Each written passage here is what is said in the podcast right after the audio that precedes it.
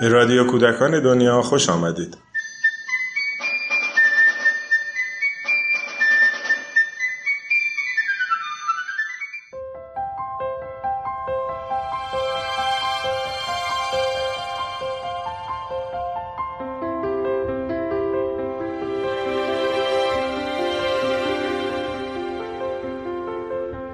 سلام. در قسمت‌های قبلی به دیدگاه ادیان، عرفا و فیلسوفان مختلف در مورد اخلاق پرداختیم. با توجه به اندیشه‌های ارسطو و سارتر، نمیشه تعریفی از پیش تعیین شده برای احترام تعیین و به همگان تحمیل کرد. باید هر فرد و هر جامعه تعریف خودش را از این ارزش مشخص کنه. در این قسمت چند پیشنهاد برای تمرین این دیدگاه ارائه میشه.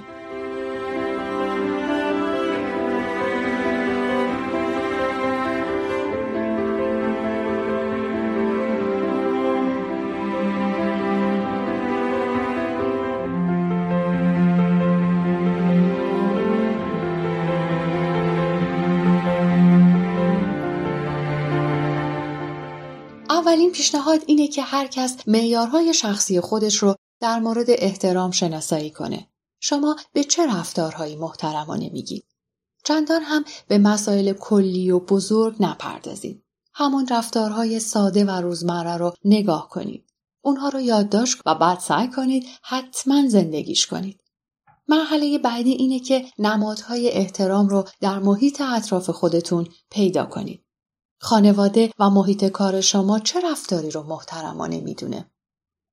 اونها رو ببینید و اگر با اون رفتارها هماهنگ هستید انجامش بدید و حتی کمک کنید که قدرت بگیره و ترویج پیدا کنه.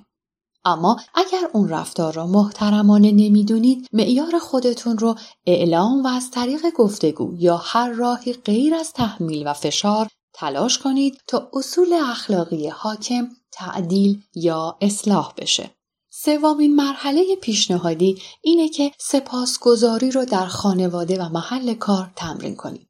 البته ترویج سپاسگزاری به معنای انتظار داشتن از دیگران نیست. میتونیم این ماجرا رو از خودمون شروع کنیم و حواسمون باشه که ما مبنای تعیین سپاسگزار بودن یا نبودن افراد نیستیم.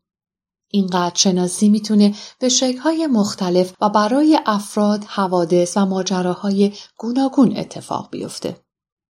چهارمین نکته تمرین فراوونیه. اینکه چطور میتونیم در فضای فراوونی و اعتماد قرار بگیریم. قرار گرفتن در این فضا فقط محدود به مسائل مادی نیست. چقدر ایده داریم؟ چقدر رویا داریم؟ چه امکاناتی داریم؟ چقدر میتونیم پول به وجود بیاریم؟ نه لزوماً پولی که به خود ما برسه. چقدر میتونیم در زندگی دیگران ثروت تولید کنیم؟ با پیدا کردن این موارد از فضای کمبود و ترس بیرون بیایم. هر کسی باید اقدام خاص خودش رو در این مسیر انجام بده و به شیوه خودش در این فضا قرار بگیره. بنابراین دیدن معیارهای شخصی، شناخت نمادهای احترام در محیط پیرامون و حمایت یا به چالش کشیدن اونها، بودن در فضای قدرشناسی و فراوانی میتونه گامهای عملی و ساده‌ای باشه تا به صورت جمعی مرزهای احترام رو تعیین کنیم.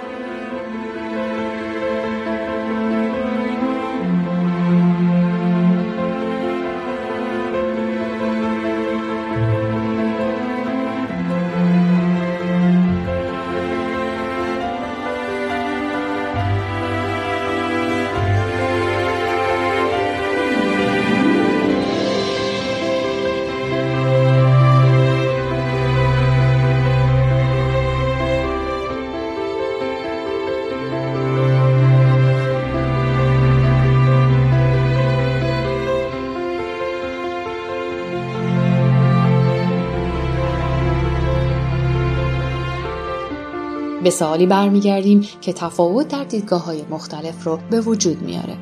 آیا شما به قوانین اخلاقی ابدی و از پیش تعیین شده باور دارید؟ اگر پاسختون مثبته، پس حتما در این فضا باشید و اون رو کامل اجرا کنید.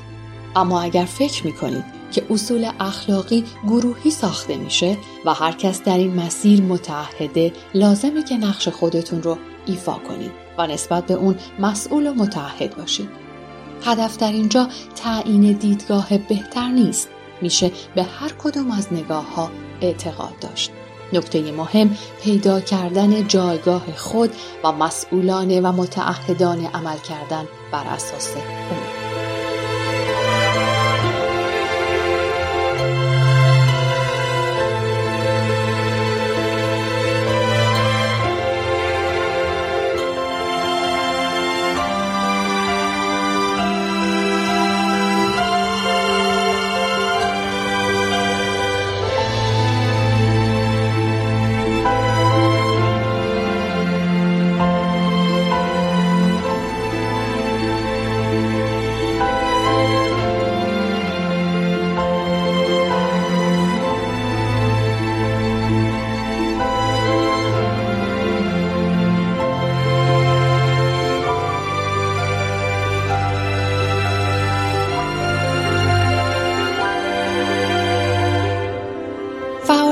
این هفته هر روز وقتی که کودکان به کلاس میان درباره اینکه احترام یعنی چی صحبت کنید. آیا احترام یعنی اینکه خودمون رو دوست داشته باشیم؟ ویژگی‌های خوب خودمون رو بشناسیم و بیان کنیم؟ ویژگی‌های خوب دوستانمون رو بشناسیم و بیان کنیم؟ هر کدوم از بچه‌ها به چی فکر می‌کنن؟ چه دلیلی برای تعریفی که از احترام می‌کنن دارن؟ کجاها رفتارهای محترمانشون شبیه به همه؟ کجاها با هم تفاوت دارن؟ راجع به تفاوت‌ها با همدیگه گفتگو کنید.